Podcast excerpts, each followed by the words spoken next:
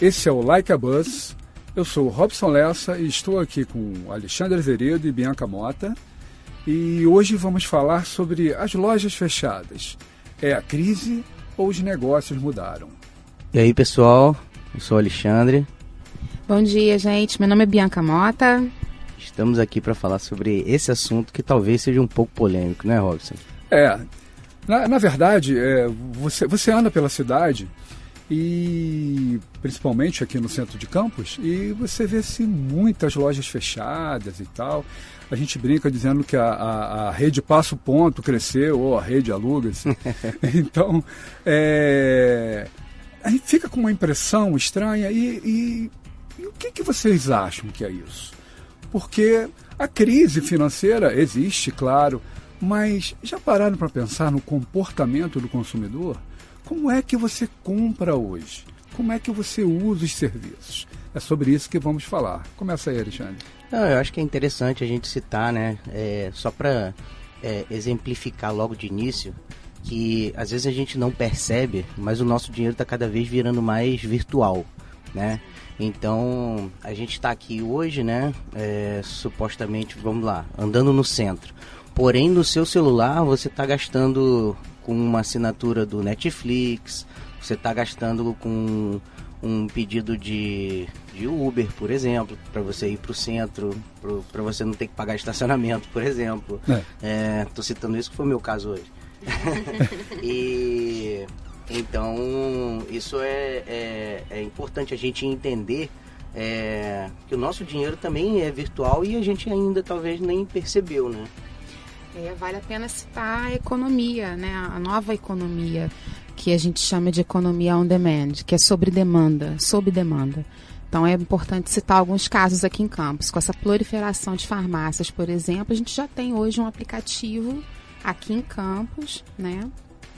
Que mapeia as, os produtos mais baratos para você comprar. Então, se você tem um remédio para dor de cabeça, você entra no aplicativo, você quer aquele remédio, ele ranqueia os produtos mais baratos, né? Os empreendedores digitais estão aí. Pois é. Temos outros exemplos, como o MOB, que foi um sistema implantado aqui pela prefeitura na cidade, né, para determinar os horários para aliviar essa questão de do gap que a gente tem de, de transportes, né? Muitas muitas comunidades e muitos bairros aqui em Campos sofrem com essa questão de mobilidade. Então a gente está vendo que o comportamento do consumidor está mudando o direcionamento, o norte da, do comportamento, obviamente, de mercado, né? Ditando moda, vamos assim dizer. É, e, não, e, e isso não acontece só aqui, acontece, está acontecendo no mundo todo. E a gente tem uma pesquisa aqui que saiu no, na, na, Folha da Manhã, é, falando que o estado do Rio perdeu em 2018 25 mil lojas. Uau. Só na cidade do Rio foram 10 mil estabelecimentos fechados. Uau. Olha só. É. E isso já foi 15% a mais do que em 2017. E eu não sei qual é o número de 2019, porque as coisas eh, estão é, aumentando numa escala diferenciada, né? Sim, Pro... é, é, importante a gente, a gente citar né, que isso aí é, é, o, é o extrato, vamos dizer assim, né? Dessa mudança de, de cultura de comportamento, né? As pessoas é, é, estão, às vezes, deixando de comprar é, numa loja física para comprar numa, numa loja online, né? Vamos dar um exemplo aqui, talvez, da lojas de tênis, por exemplo. A quantidade de lojas de sapato e tênis que a gente tinha que, né, de, de, de famílias tradicionais, né, de lojas de muito tempo aqui em Campos, e aí vem, por exemplo, o Netshoes, né? Que o aí começou a criar o que? As pessoas iam na loja, experimentavam o tênis e depois iam para casa e pediam pelo Netshoes porque era, sei lá, 50 reais ou 100 reais mais barato. Né? Alexandre, eu vou dar um exemplo bem próximo disso que você está falando. A minha irmã, por exemplo, ontem, a gente foi interessante você comentar sobre isso. Ontem a minha irmã, ela foi na loja, experimentou um par de tênis. Aí. E depois foi na internet e viu o preço assim, assim, é uns 15, 20% mais barato. Uhum. e sem frete. E domingo a minha esposa fez a mesma coisa. Foi ao Boulevard, entrou numa loja, viu o tênis que queria, experimentou, foi para casa e comprou muito mais barato pela internet. É, eu acho que tipo, a gente está citando exemplos aqui nossos, mas quem está ouvindo com certeza tem um exemplo igual, se não fez igual. Né? Então isso, isso demonstra para quem é empreendedor, quem está olhando de fora, já é um, um, um, alerta, né? como eu vou empreender se a galera tá gastando dessa forma? Isso é um item a ser estudado antes de você abrir qualquer negócio. Pois é, e assim, uh, antes uh, os produtos mudavam os hábitos dos consumidores. A gente vê assim, a Leves quando, quando entrou com jeans no mercado, a Lycra que hoje é usado em tudo. Então, é, esses produtos entrando no mercado mudaram o comportamento. Mas hoje os consumidores mudam o comportamento dos produtos, porque agora uh, os produtos, as empresas que têm que seguir o consumidor, que têm que entrar é, em, em, consonância com, com o consumidor, chegar ao consumidor do jeito que ele quer. Pois é, ele quer comodidade. Então, como é que eu chego ao consumidor? Sim, isso é, é legal citar. Tem um caso que é, esses dias eu estava vendo na internet é, com essa cultura, por exemplo, das pessoas criarem vídeo no YouTube, né? E, e as pessoas estão literalmente ganhando dinheiro com isso, né? Sendo youtuber, né? A sua audiência, a quantidade de pessoas que te seguem é, é, uma, é uma forma de você ganhar dinheiro com criação de conteúdo, né? E, e um mercado que surgiu recentemente para isso é o mercado de direitos autorais de sons, isso é muito interessante porque a, a partir de um determinado momento recente, o YouTube não permite que você use é, itens que possuem direitos autorais, né? Tipo músicas famosas e tal. Então você tem que assinar, hoje você é criador de conteúdo do YouTube, você tem que assinar um banco de dados de músicas para para você fazer a sua vinheta, para você colocar tipo numa transição, é. é. Isso é um mercado que até então não existia. É, por outro lado, você fomenta esse mercado. Quem está produzindo essas vinhetas, esses áudios e tal. Então tem, tem um outro lado aí que uh, muitos não enxergam, mas tem, tem, o, tem o cinegrafista, tem o editor, tem o, o, o cara que faz a captação de áudio, o, tem o cara que faz a edição, quer dizer, existe um outro mercado sendo fomentado aí. Não. E existe o fomento dos dados, ou seja, o Spotify recentemente criou uma música inspirada somente na questão do consumo, né, do comportamento do consumo de seus usuários. Olha que interessante, você falou essa questão né, do, dos produtores audiovisuais, é, é bacana a gente ver como que, que a, as pessoas se relacionam hoje com os aplicativos, com o mercado digital. É muito interessante. Alexandre, analisando o mercado local, a gente tem umas marcas que, que eram referências em, em alguns setores e que hoje estão aí tentando se adaptar a essa nova realidade. O que, que você pode falar sobre isso? Ah, é, é, complexo, né? A gente vê, tipo, grandes marcas de campos, né? Que estavam aqui há anos, é, fecharem as portas, mas... É, vou nem colocar infelizmente, né? Não sei se é essa bem a palavra. Mas a evolução dos negócios e a economia vai mudando e essas lojas elas têm que, têm que inovar. E se não inovar, com certeza elas, elas vão fechar, né? Então a gente vê, tipo, grandes lojas como, uh, por exemplo, Feira Livre, tá? Talvez em Campos há, não sei, 80 anos, né? E se ela, muito tempo. né, muito tempo, uma marca, né, que, que, que acho que marcou é, gerações em Campos. E hoje, por exemplo, se você se você perguntar uma a geração da infância de 80, 90, se ele quisesse um brinquedo, ele iria falar pro pai, pai, me leva no. Pai, mãe, me leva na feira livre. livre é. E hoje as crianças falam assim, eu quero ir na ReHap. Né? A gente falou de música também, e música então é, é, um, é um exemplo. A gente tem o. Você citou ainda há pouco a questão da, da, da Vox, por exemplo, que a gente estava acostumado a chegar lá mensalmente, comprar CDs, vinis e oh, tal. fala não, isso aí é, é quase nostálgico para mim. Eu lembro de ir na Vox, por exemplo, no Blink Square Center, né?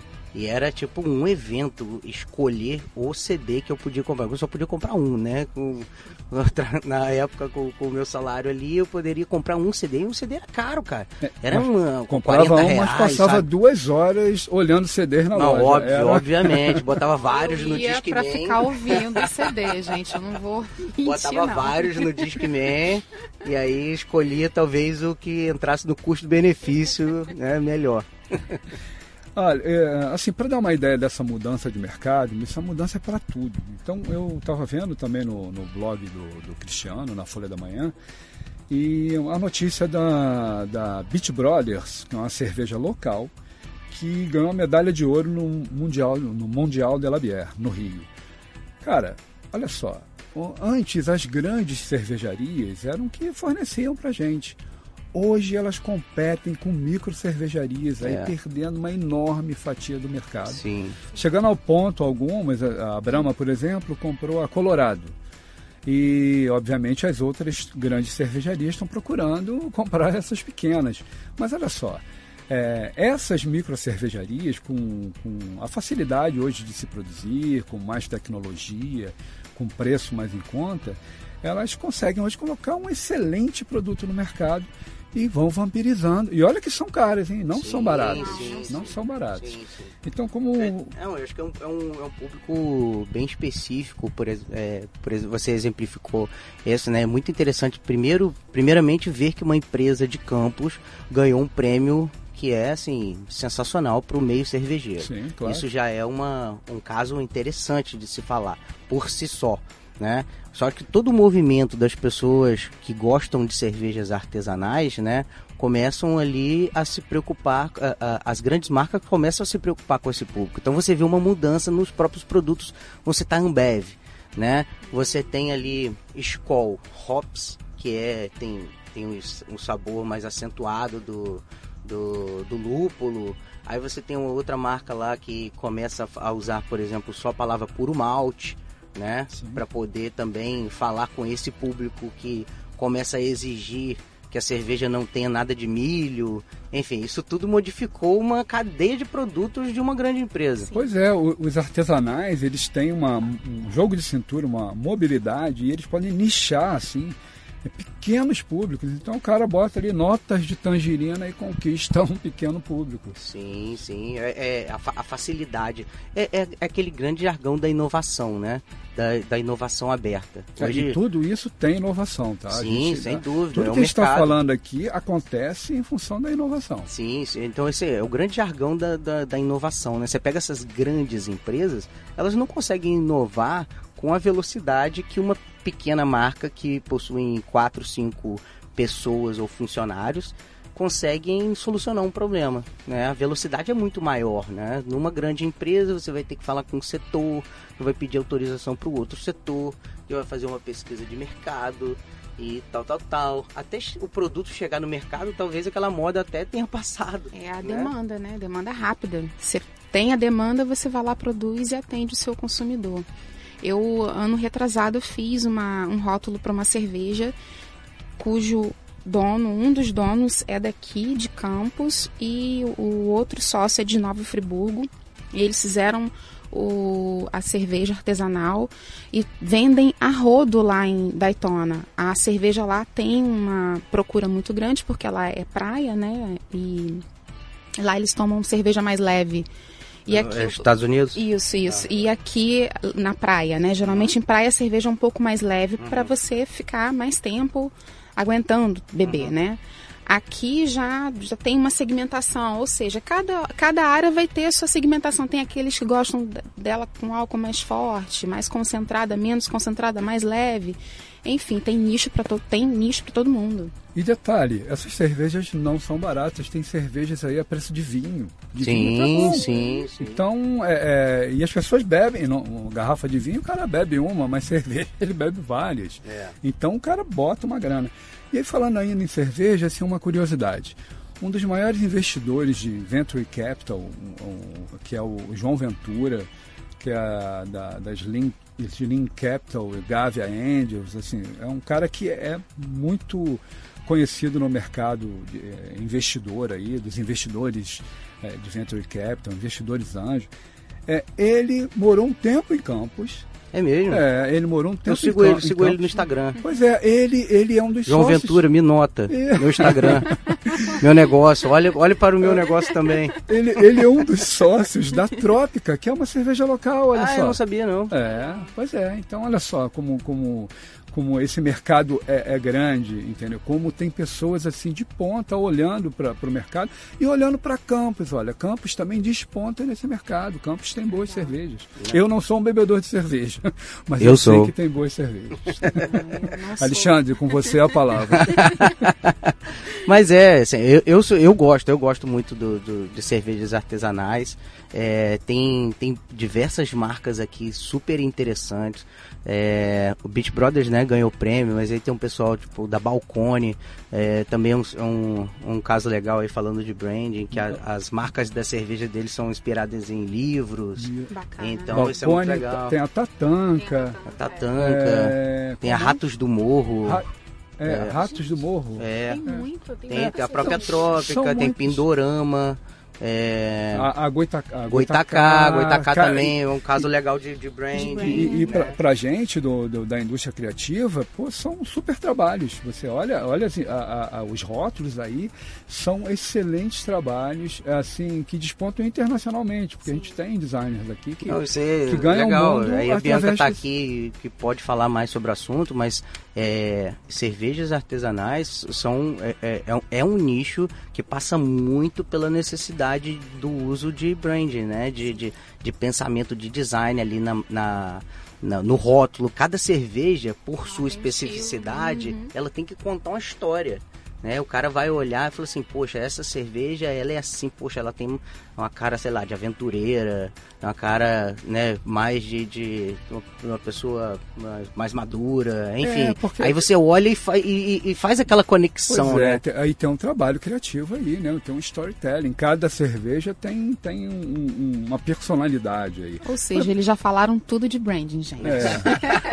Olha Muita só, vivência, muita Mas vivência. Vamos sair da cerveja, vamos pro sanduíche, porque tá, tá muito alcoólico o papo. Mas continuou bom. Muito bom. A gente nota assim, existem marcas aqui que sempre tiveram, estiveram na ponta, né? Principalmente franquias. Então a gente tem franquias como McDonald's, Burger King, eh, Bob's. Mas a gente sabe que hoje eles também perdem mercado, eles têm que se esforçar muito para poder sobreviver, porque eh, quem, quem não conhece os- as hamburguerias artesanais de Campos? Isso, isso não acontece só aqui, não. Em, em pequenas cidades também, em outras cidades menores também tem.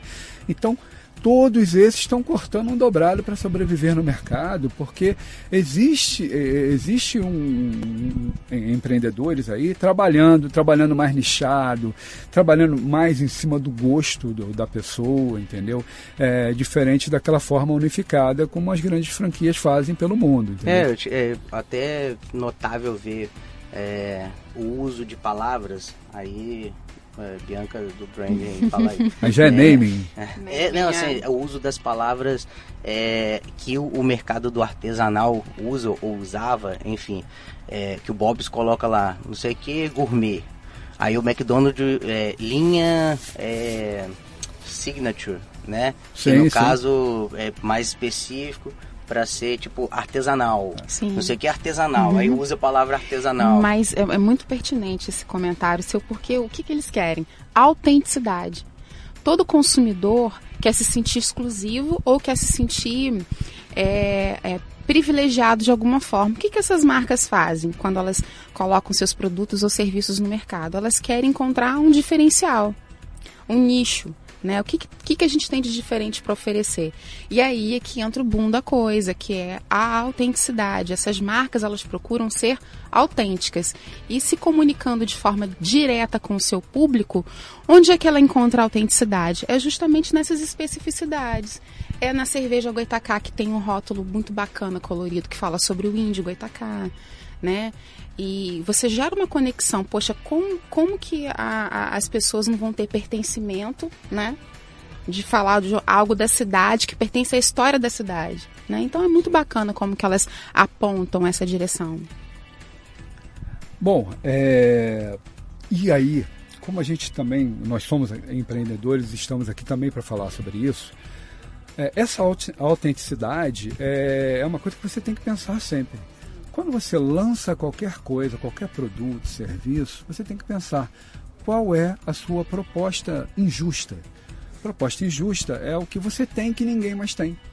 Então, se você tem o que todo mundo tem, você não tem uma proposta injusta. Você está alinhado com o mercado e está dividindo a atenção ali. Agora, quando você puxa para você com um diferencial, é aí que você ganha. O que, que vocês acham disso? É, eu acho que quem, quem tem para quem tem uma ideia para empreender agora, acho que a primeira coisa que ele tem que, que pensar é exatamente isso, né? Como, é, como eu vou como eu vou inovar no mercado que eu me proponho, né? Porque a gente viu que se continuar do jeito que está tradicional, a gente não vai conseguir prosperar.